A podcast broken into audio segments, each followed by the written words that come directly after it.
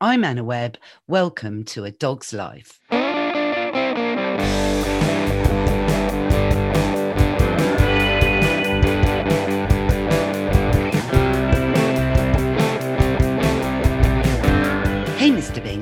Know I'm always practicing your recall and your sit and your touch, and you're so good at it.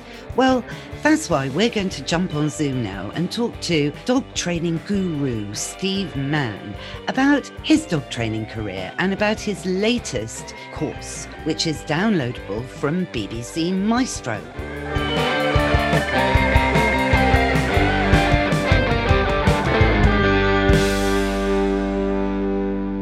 Hey, Steve, thanks so much for joining me on A Dog's Life. Absolute pleasure. Just to explain, you know, um, you are a dog trainer, guru, extraordinaire. really, I think from the way I see you, really seem for being clear, understanding, compassionate to both the humans and the dogs. Because Okay. I think you, you've got a great skill in teaching people. I think, you know, I don't mean that in any patronizing kind of way. It's like, I'll, I'll take I'll take that all day long. Thank you, for, thank you very much. Yeah, I think um, yeah, I think the clearer we can be, the better. I think I think sometimes dog trainers and behaviourists can can get a little bit bogged down in all the sexy words, and we end up leaving the owners and more importantly the dogs behind. So the simpler, the better. Mm, absolutely. And you've um, epitomized that, if you like, in your Easy Peasy books, which I've got the Easy Peasy Doggy Squeezy, Okay. which, yeah, I was just, I'm reading it again yesterday, actually, and just thinking, yeah, you know, this all makes sense. Like, you know, like, for example, when you're training fetch, I always say it begins with the give. And, you know, you use the word out, but, but it's the same, it's that chain of behaviors. So, you're going to roll the ball and then the dog's going to pick the ball up and then the dog's going to bring it back to you and it's kind of just explaining that you get this whole really good picture in your mind which we're going to talk about in a minute yeah, as, as, you say, the simpler and more bite-sized and digestible.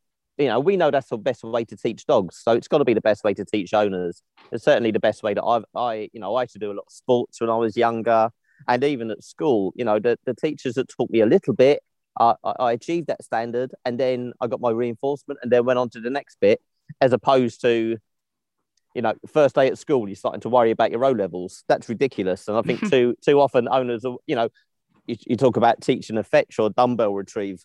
Too busy, too much owners are worrying about the finishing bit before they even got out the traps, before they even accomplished the first few stages. So, yeah, bite-sized, digestible bits uh, is always is always the best recipe. Because you know we've seen an epidemic you know haven't we in the last 18 Have we? months What's what's that? I mean, you know, um, what is it now? Three and a half more million dogs are, you know, living now in the UK. So, you know, by far the most dogs are living with us since, you know, we probably ever domesticated them. You know, it's uh, it's Yeah. massive, massive. yeah, yeah, and that three and a half million is is official figures. So how many how many dogs have been sold out the back of vans in South Mimms service station and everywhere else? So I I I'd say you could bolt on another couple of million to that. In all honesty, Really? Do you think it's Hmm. that much? Yeah, no, it doesn't. Yeah. I mean, doesn't surprise me. But the key thing is we're so conditioned, aren't we? That word to you know not only buying things online now, but for everything to come with you put into Google. You know, how do I turn it on? you know, um, like with my, when my boiler messed up the other day, I go on and go, you know, fault F37, and I expect Google to tell me. But with dogs, it's not that simple, and they don't come with instruction manuals. Yeah, absolutely. I mean, that's one of the lines that we use for the BBC Maestro course that I've, I've done recently. And yeah, most, most, certainly most big purchases or, or let's say big, even emotional investments that we make, um, they do come with an instruction manual. But, you know, that being said, there's, there's never been more dogs in a country, absolutely. But there's never been more YouTube videos, there's never been more books, and there's never been more courses and this, that, and the other. The trouble is, sorting out the wheat from the chaff because advice is advice and and the novice doesn't know if it's good advice or bad advice. And as you know anna everyone with a dog believes they're an expert. Oh no, I know, and I love that episode of your podcast actually, where Scott's going on about somebody saying to him, "You've got to let him off the lead," and Scott's going, "No, thank you, I'm all right." You know, Yeah. He's my dog and I'm just not confident yet with his recall, which is absolutely fair enough, particularly with a young puppy, you know. Mm. And um, but yeah, explain that a bit more, you know, and how in the park a lot of things, you know, can go wrong because people haven't been taught how their dogs should behave now in the park, like dogs running up to you, for example. Yeah, I think um, you know, people will give you advice and that and, and and but i do think it always comes from a positive place. It always comes from good intentions. Um but really i think sometimes people feel peer pressure. They're, they're down the park. They know in their heart of heart they know their dog better than anyone. Even if they're not a dog expert they're an expert in their own dog and they know in their heart of heart if it's appropriate to let them off the lead or or they should keep them on the lead and I and I think sometimes when people know they should keep them on the lead, but they get this peer pressure of, no, don't worry, I've had dogs all my life, let them off, they've got to learn. Da, da, da, da, da, da. And the trouble is, if something goes wrong, then it poisons the dog's emotional state to maybe other dogs or at being at that park or what else is going on in that environment. So I think, you know, some I get advice, you know, I go out of the park and people will say, Oh, I should do this or you shouldn't do that all I thought, okay, cool, thank you very much. Yeah, appreciate that. I'll have a little think about that. And that's and that's I think that's no one should make a snap decision about dogs, whether it's buying a dog, getting a dog, um, or letting them off the lead, or anything else that they've that they're being given advice on a whim. Um, but but it's tricky, and none of us are infallible, and and that's kind of part of the process. And sometimes when things go wrong, that's the most inspiring thing to make us learn and practice and find good resources so uh, we get it right next time. Yeah, absolutely. But you know, your maestro course, this is really quite new, isn't it? And it very mm. exciting. So explain how this is taking your books to a new, amazing, colourful level. And I haven't seen the whole course actually. I've seen the trailer and I love it. But from the trailer, it seems to me that you're really using proactive play to work with the owners and their dogs to build that trust. And what training for me is all about communication. Well, the Maestro course covers everything. You know, play is an element, um, but it's one of one of 30 lessons that's within the Maestro course. So if people go on to BBC to search BBC Maestro or BBC Maestro Steve Mann, what happened is maybe about 12 months ago, maybe even a little bit longer, um, but the guys from BBC Maestro contacted me uh, to do an online course. So it's four hours worth of training, 30 lessons, and other ones that they've released today is Gary Barlow on songwriting, um, Marco Pierre White on cookery, so David Walliams on children's books, so I'm rubbing shoulders with the uh, with with the with the oi polloi with the landed gentry. Um, so I'm I'm keeping good company there. But what I love about it is we, we, we recorded it earlier on in the summer. It's it's just been released now, um, and it's flying, thank God.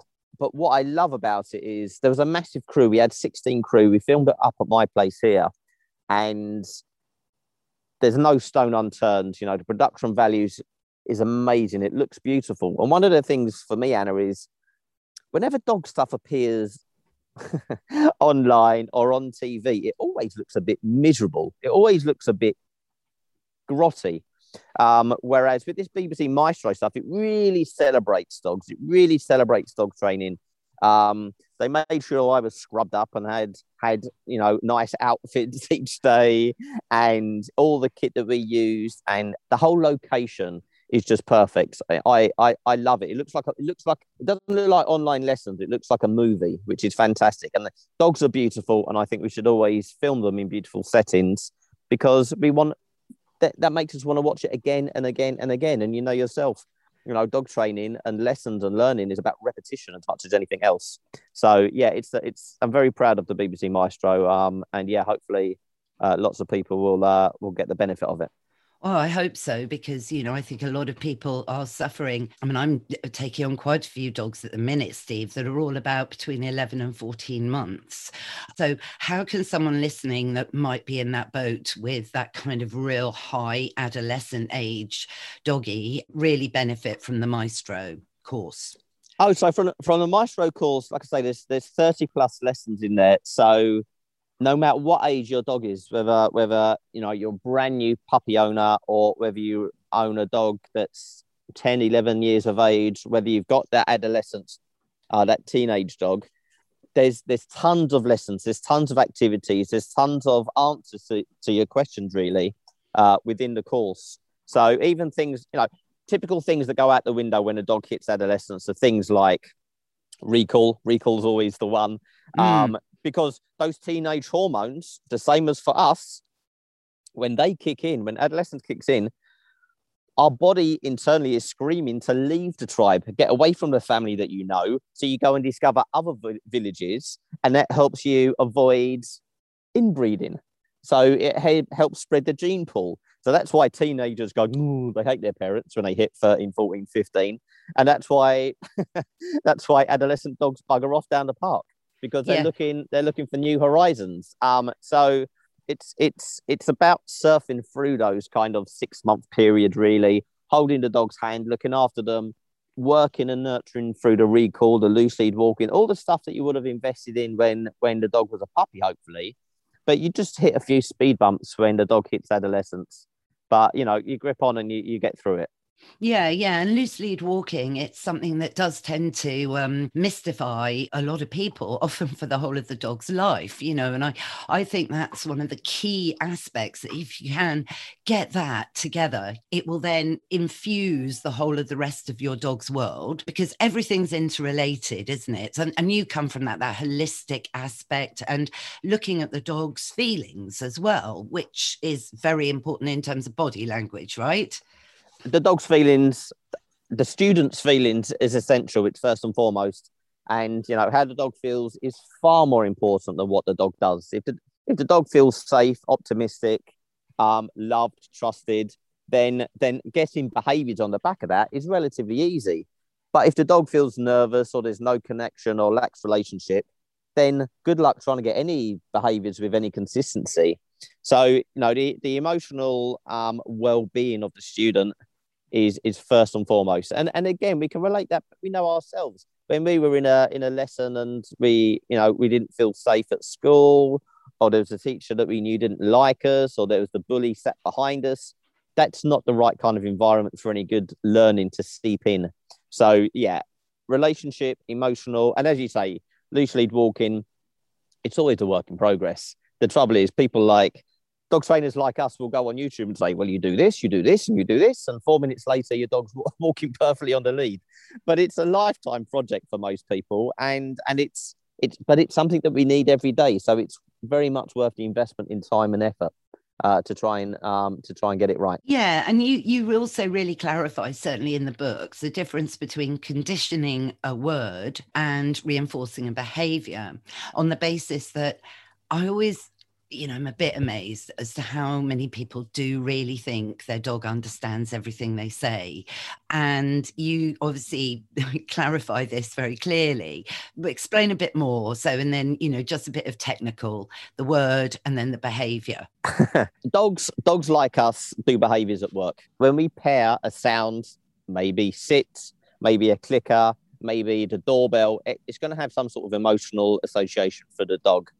So, you know, when we're talking about conditioning, things can, can get conditioned in a good way or in a bad way. So maybe the doorbell, as far as the dog's concerned, the doorbell is good news. But for the owner, a doorbell is a nightmare because the dog has paired the doorbell with this emotional chemical brain bath of arousal and adrenaline that happens at the front door. So yes. doorbell goes, you know, Crazy. massive excitement. Yeah. So you know, in in Easy Peasy Doggy Squeezy, I think, um, or maybe even Easy Peasy Puppy Squeezy, the first book that I wrote. You know, we talk about how you can change that emotional association, but also use the doorbell as a cue for a different behavior. So yeah, in Easy Peasy Puppy Squeezy, we talk about we teach the doorbell is the cue to go to the back of the house. So um, our starting position is the doorbell goes, the dog goes nuts at the front door, but the finishing um, situation we arrive at is the doorbell goes, the dog goes to the back of the house, waits patiently, the owner lets in the visitor, and then they do their meet and greet. So it changes the emotional response, but it, but it also acts as a as a cue for an alternative behavior or what I call a mutually exclusive behavior. Mutually exclusive behavior. If the dog is doing the mutually exclusive behavior, i.e., going to the back of the house, they can't be doing the unwanted behavior at the same time jumping mm. up at visitors at the front door. Exactly. And then that way you're managing and um, just creating, you know, less stress in the home as well. Yeah, I mean, the idea of any training solution is all parties are happy. So um, we, we need to teach a dog uh, an alternative behavior is more reinforcing than the original behavior that you were doing.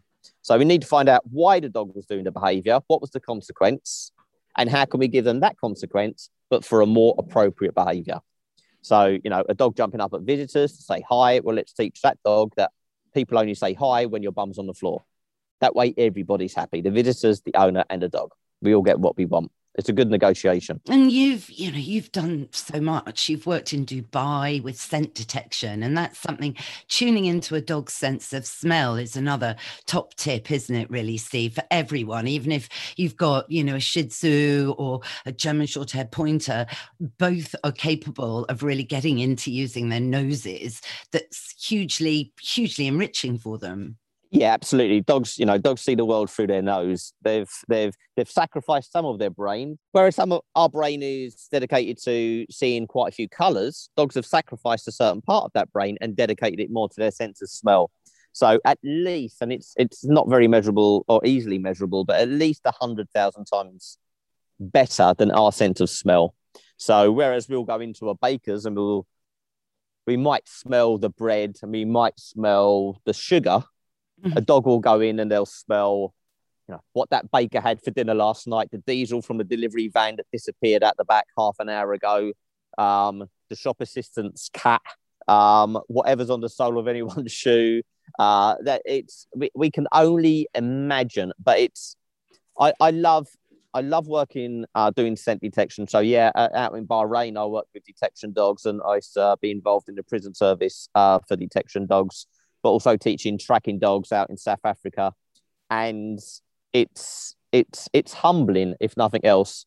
Um, you know, I, I've never taught a dog to use their nose, but I've just kind of harnessed it and made following this scent more reinforcing than following that scent. So it's it's more about teaching scent discrimination as opposed to teaching detection stuff. Yeah, no, amazing. I mean, this will probably make you laugh, but I've trained Prudence to um, scent discriminate for the Ooh. British truffle. Yes, yeah, so, because oh, Prudence, you've, gone, you, have gone after the money, huh? You've gone. I've after gone after the money. Well, only if you. Could, but the problem is that it's only a bit of fun because you can't actually take truffles from anywhere. You've got to get permission. It's all really quite um, enforced. Actually, you can be arrested in Epping Forest if you've taken a truffle because they are in Epping Forest because you can and they, they they know apparently if you've got like a rucksack or something coming out of Epping Forest. I mean, I'm sure they can't police this like that vigilantly. They've got other things to do, haven't they? But you can be searched, and if they find a truffle on you, you know you're going to be fined. So it's, simple. So I'm gutted. I'm gutted. So. Do it. Go for it. What's the worst that can happen? What's the, uh, ask, ask for ask for forgiveness, not permission, Anna. Come on. Yeah, no, I know that is generally the rule in life. Let's face it. Yes. So yeah, no, I've trained Prue. You know, my bull terrier. Um, yeah. So I'm really chuffed about that. But anyone can you know, do this with their dogs because it kind of all begins with a tennis ball in a bush, right? well, that sounds like the, the opening line of, of the next book. Um, either that or I was arrested in Epping Forest. So yeah, I mean, there's there's lots of ways. So if, if the dog loves a tennis ball, yeah, you can certainly. But I, you know, I wouldn't teach the dog to search for toys. I would teach the dog to search for the target scent and and pair that target scent with the toys thereafter. Um, but your dog, my dog, they're searching all the time. As soon as we go out the front door, they're searching all the time. So um, I think I think searching for a dog starts within the first two or three weeks when they're, you know, well, it starts from birth when they're able to use their sense of smell to find mum. That's the mm. first search. You know, mm, they're, mm. they're, they're born with the senses of, of, of smell and taste and touch. But it's all about finding mum for food. That's that's all of our dogs' first search. It gets paid well by finding warmth and comfort and safety and food.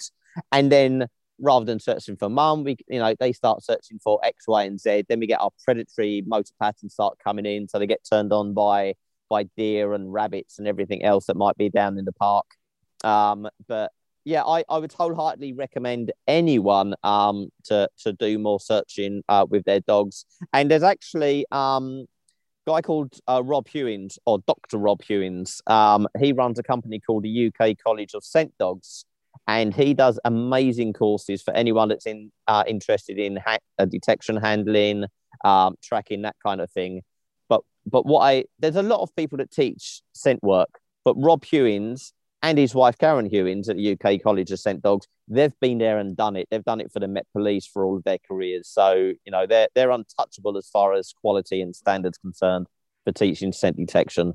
Yeah. So they're definitely worth looking at but it's good, isn't it? It's just to sort of think about your dog as a sentient being that needs to use his brain, you know, but in in a way that the dog should be using its brain. Really, that's kind of one of the key things. I mean, I think my mistake with Prue, my bull terrier, was getting her mm-hmm. way too tuned into a tennis ball. Um, but I needed Steve. I needed a focus for her that was bang on when we were, you know, out and about in the park because they're heavy. She's very gung ho, super super friendly. But just as you were describing in one of your podcasts, you were out with your Chihuahua mix, Nancy, and a big bouncy bull terrier comes running up going, Hello, I'm really goofy. And I think you're really great. And then, you know, and you picked Nancy up because Nancy rightly was going, You're massive and you're weird and you're too audacious and boisterous. Go away. Um, you know, so my point being here, you know, to, to really keep Prue's focus, which of course is something you talk a lot about in your books and I'm sure in the Maestro focus and focus tools.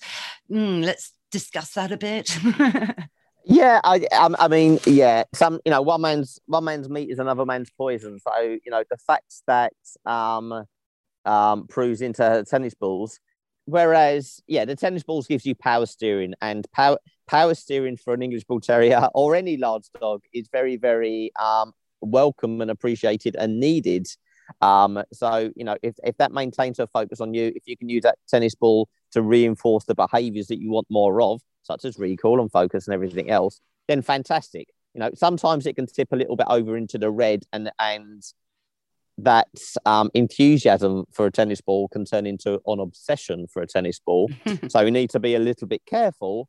Um, but also, it's more about looking at what kind of state is she in when she's kind of going over the top with tennis balls? Is it after a run? Is it when there's when there's been more adrenaline or arousal into her system? That's when she's more likely to become almost compulsive about tennis balls, and that's that's that's when we need to start keying it back and pulling it back a little bit, so it works as a reinforcer, but not something that she becomes totally obsessed about.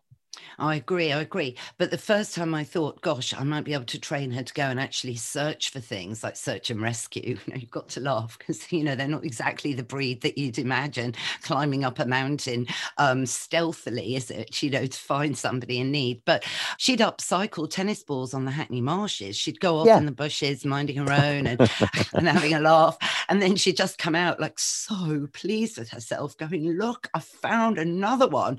Yeah. And um, it just became really really funny. So no we've we've t- we've toned it down. She's well this was a couple of years ago now mm. and she you know and i think with age comes wisdom with dogs hopefully. But a question a question i've got to ask you steve is this. Would you say it's really important for dog owners to walk their own dogs do you know what? That sounds a loaded. That sounds like you've had a conversation elsewhere, and I'm going to be the whipping boy for at least fifty percent of, of that conversation. No, um, so, it's not so... loaded. It's just you know I believe you know you get a mm. dog because you should walk it. For me, um, walking my dogs is the main thing I love to do in my day every day. You know, and I do that for lots of reasons, and I recommend that other people do the same. That's all. yeah, yeah. I mean, of, of course, it's it's valuable. That you know, of, of course, it's essential, I think, for relationship and just so you can, you know, if you want to learn a foreign language, go and live in that country, spend time in that country. If you want to learn about dogs or build the strongest relationship with your dog, spend as much time with your dog. You know, I think that that's fairly, um, that should be fairly obvious. However, and, you know, I'll put the caveat in, everyone's too bloody busy. And um, sometimes if it's a difference, but do you know what? I'm fine if people walk their dog when they can, but their dog loves going out with Johnny's dog walking service twice a week, where he gets to meet up with appropriate our dogs and do appropriate play and have his own little social group, and everyone's safe and sound and happy. That's cool as well. I think. I think in an ideal in an ideal world, we'd all walk our own dogs twice a day. We'd all, um, you know, we'd all we would myself included, we'd all do a lot more with our. Do- I've got five dogs, so as soon as I'm doing something with one dog, I'm compromising my time with the other four dogs.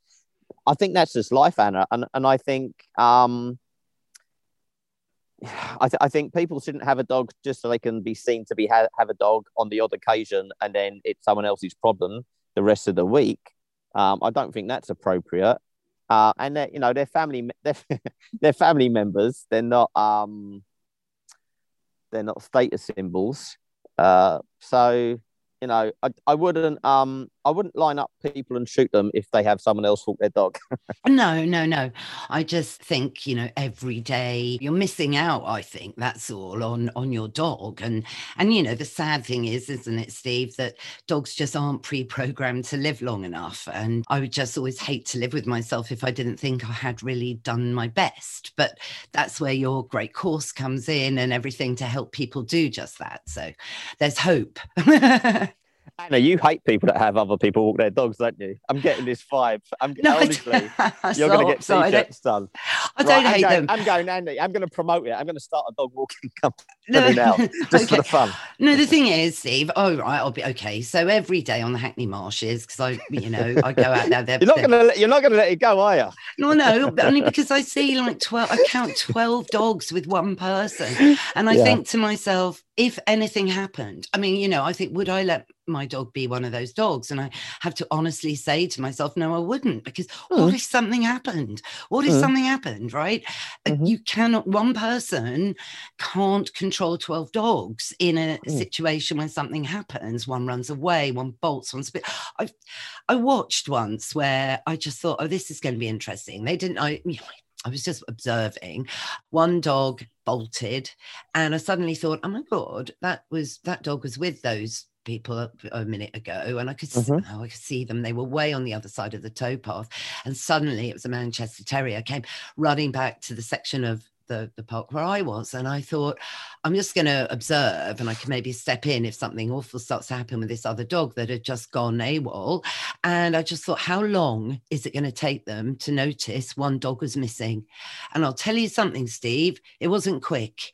And I just saw all this happen, right? I was just there, right? I wasn't spying or anything. I was just there. And because, you know, I'm concerned about dogs and I particularly yeah. like Manchester Terriers, um, mm-hmm. I just thought, or oh, if it had been any dog. But, you know, at that point, imagine what the owner of that Manchester Terrier would have been mm-hmm. thinking while they were at work. So it's things like that. And it's just seeing these things out there. And I just think people need to be aware. And I think people need to understand. Oh, no, listen, none of us have got any time. I haven't got any time. But the thing is, there are things you make time for in life, and there are things you don't make time for in life. Do you know what I mean? I understand exactly what you mean, uh, but I will counter that with, you know, I'm not the chairman of the Dog Walker Society. I don't think there I, is one, but, Steve. That's but, the point. It's what, unregulated. But what I will say is, of course, there's crap dog walkers. Of course, there's people that um, walk too many dogs. Of course, there's. It, it may be that they're only walking two dogs, but they're a bad match. Um, but you know, th- I think there's good. Without breaking into song, there's good and bad in every industry. I mm. think that was Ebony and Ivory. Um, but there's, there's, there's there's good and bad in every industry, whether it's dog walkers, groomers, dog trainers, teachers, whatever it is. There's good and bad. So I think I think we we would probably both agree that and owners, whatever they do with their dog, wherever their dog goes, whatever service, where even if it's vet care, that they do their due diligence and they vote with their feet and and and they bring their dog and let's be honest, their business only to the very best. And then that way, that's going to raise the standard of any industry. That the, the, the, the position that we're in is there's so many dogs that owners owners are in a position often now where beggars can't be choosers. And that's uh, that's that's an imbalance, and that's why we have the IMDT, the Institute of Modern Dog Trainers, so we can train as many good dog trainers and behaviourists and dog professionals as we possibly can, in order just to service the pure weight of dogs that are out there at the moment. Mm, so mm. I, I think I think there's good and bad, and and, and I think I, I I think that you know really the summary is do due diligence, and if you have any doubt, thanks very much, move on, find someone else. Even even that even goes for breeders. There's there's good breeders, there's crap breeders. Oh gosh, um, no, you're right. No, you're right. You're right. I mean, it is. It is. You know, you can read. There's so you know, there's good vets and there's bad vets as well. You know, and and that's the other thing we're seeing now, isn't it? There's been a lot in the press that there aren't enough vets to go around all the new dogs. You know, because uh, new vets haven't suddenly emerged from college. You know, in the last year, um, in that quantity to to balance the amount of new customers. So, I've I've heard heard that the RVC at the Beaumont in uh, the Beaumont practice in London, they're not taking on any more dogs. They've got enough dogs on their books, and that's that, which yes, is yeah. also another very worrying aspect of this huge boom. Yeah, it is because we're going to get we're going to get a logjam everywhere, Anna. We're going to get a logjam in rescue. We're going to get a logjam in vet care. We're going to get a logjam for dog walkers. We're going to get a logjam for everything. You know, other industries will be um, you know, riding high on the hog's back. Companies like food companies, oh mm. oh my god, you know, they can double their profits if if they if their marketing's on point. So it is what it is, and I think, you know, I I've heard other dog trainers and other dog professionals, oh, it's really bad, all these dogs, and um, you know, it's you know, it's all going to hit the wall in six months' time or twelve months' time, whatever. I, I think I you know dog, I can talk for dog trainers and behaviorists. You know I think now's the time for us to step up and we know the value of having a dog. And we were all first time dog owners at some point. So, you know, I think I'm hearing, I hear people looking down their lorgnettes at these people that have got a lockdown puppy. Well, good for them, those people, because dogs are bloody amazing. And let's help them get over the speed bumps and let's help them celebrate and have live long and happy lives together rather than tutting from ivory towers because we've been there and done that for a certain amount of years at the beginning, people uh, would contact me. Oh, you know, we've, we've got a, we've got a puppy in lockdown. All excited. Now, now when people talk to me, they're like, "Oh no, I shouldn't," but I got a puppy in lockdown. And now it's it, it's gone from something that's very exciting to something that's very almost taboo, and people are embarrassed about it. But yeah. I just think I just think we should all well let's celebrate new dog owners and let's celebrate uh, dogs and let's help them the best and let's think of new innovative ways you know, we physically can't see all of these people. So let's do some online courses like the BBC Maestro and all the rest of it. That can that can help so many people. So I think all of us, you know, it's really appreciated and valued that we can promote resources. Like I say, there's never been so many dogs, but there's never been so many resources either. Let, let's just um, you know, help the cream right to the top. Yeah, no, I know. And um, bringing a dog into your life, if you, you know, you're doing it for the right reasons, that you want a sentient companion, you know, you don't want, you know, a comfort blanket after work. You, you know, you want to understand this creature. You want to get the best out of your dog. You, you want to research the best food that's going to optimize its health. So you're going to keep your dog slim and activate its brain. I mean, it's absolutely brilliant, really. And, and well, you're helping to do all all of that. Um, but it's, you know, yeah, it's like anything, isn't it? There's um, good and bad. But ultimately, yes, let's celebrate the positive that is the dog. Yeah, absolutely. And, and I'm feeling I'm being contrary, but but the you know even if someone didn't get a dog for that reason, even if someone got a dog because they liked the color, then let's really, really help those people. you know, let's really, you know, be positive and encourage and reinforce anything that those people are doing with their dogs. So they do a little bit more and a little bit more. And then maybe it's going to take 12 months before their mind is blown and, oh my God, my dog's amazing. I didn't realize I just thought they were fluffy. You know, let, let, let's help those people. I like, I'll be honest, my whole career, I'm always attracted. I like to, what we would say in privacy, bad owners. I like owners that I like working with owners that don't really dig their dog or don't appreciate their dog or whatever because we can make such a massive change to those people that they you know and and if we can change them and get them onto the right page and the same page that you and I are on then they become so evangelical that they become you know sandwich board wearers for promoting good positive dog ownership so I, you know, it's I'm all for I'm all for working with good owners, but I, I'm all for working with bad owners as well. Yeah, no, I know. Well, I don't, yeah, I think most people have the right intentions, and it is that something that you touch on through everything is I think you know messages get lost in translation, frustration then builds up between the owner and the dog, and vice versa. And once you can snap people out of that vicious cycle, then I think you know people can get on that motorway and get into fifth gear with their dog, and it's brilliant. Yeah, absolutely. Oh, well, thanks, Steve. And I really, yeah, I'm going to look at it's the Institute of Modern Dog Trainers, and you've been in charge of that for what, 30 years now? Well, I've been doing dog training for over 30 years. Yeah, the IMDT is maybe the last sort of 15 or so. Um, but yeah, it's a, it's a, it's a big beast. So it's, it's the biggest education provider and membership body for dog trainers and behaviorists in the world. In fact, we've got centres in in China, Australia, South Africa. So yeah, we're uh, we're strength to strength, thankfully. Wow, that's well, perhaps another episode there because are you getting involved with training dogs to help rhinos, say out in South Africa? You know, training dogs to be, you know, anti poaching dogs so that they're on guard and they'll track poachers. Yeah, yeah. Worked, I've worked with dogs out um out in South Africa for those, and and, and yeah, you know, and, anti poaching um generally is a it's a massive problem, and I think it always will be a problem. Mm. Um, but so yeah, you know, the dogs out there doing amazing work, and uh, yeah, it's a, it's a it's a fantastic place to to to live and work as well. So yeah, that's all um that's all good fun. No, brilliant. Well, you're so busy. Well, listen, I can't wait to watch the whole of the Maestro course, and that's on BBC. So, do you just put in BBC Maestro forward slash Steve Mann? yeah, BBC Maestro Steve Mann. Uh, yeah, that should point you in the right direction. Fantastic. Well, thanks ever so much for this chat, Steve. Absolute pleasure. Cheers, Anna. That's our show, Mr. Binks. What did you think? Yes, I know, walking to heel, you get it right, but for many, it is a lifetime objective. What's that? Yes, it is time for Woof of the Week. I believe trained dogs are happy dogs and definitely make for happier families.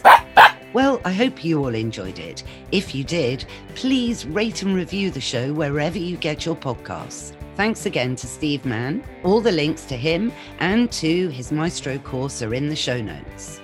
Thanks also to Mike Hanson, my brilliant producer. Find out more about him and Pod People at Pod People UK. For more about me, I'm at Anna Webb Dogs. And why not have a little snoop around my website at annawebb.co.uk. What's that, Mr. Binks? Yes, you're right. We will be back in your feed next Sunday. But why don't you subscribe now so you'll never miss another show? Bye for now.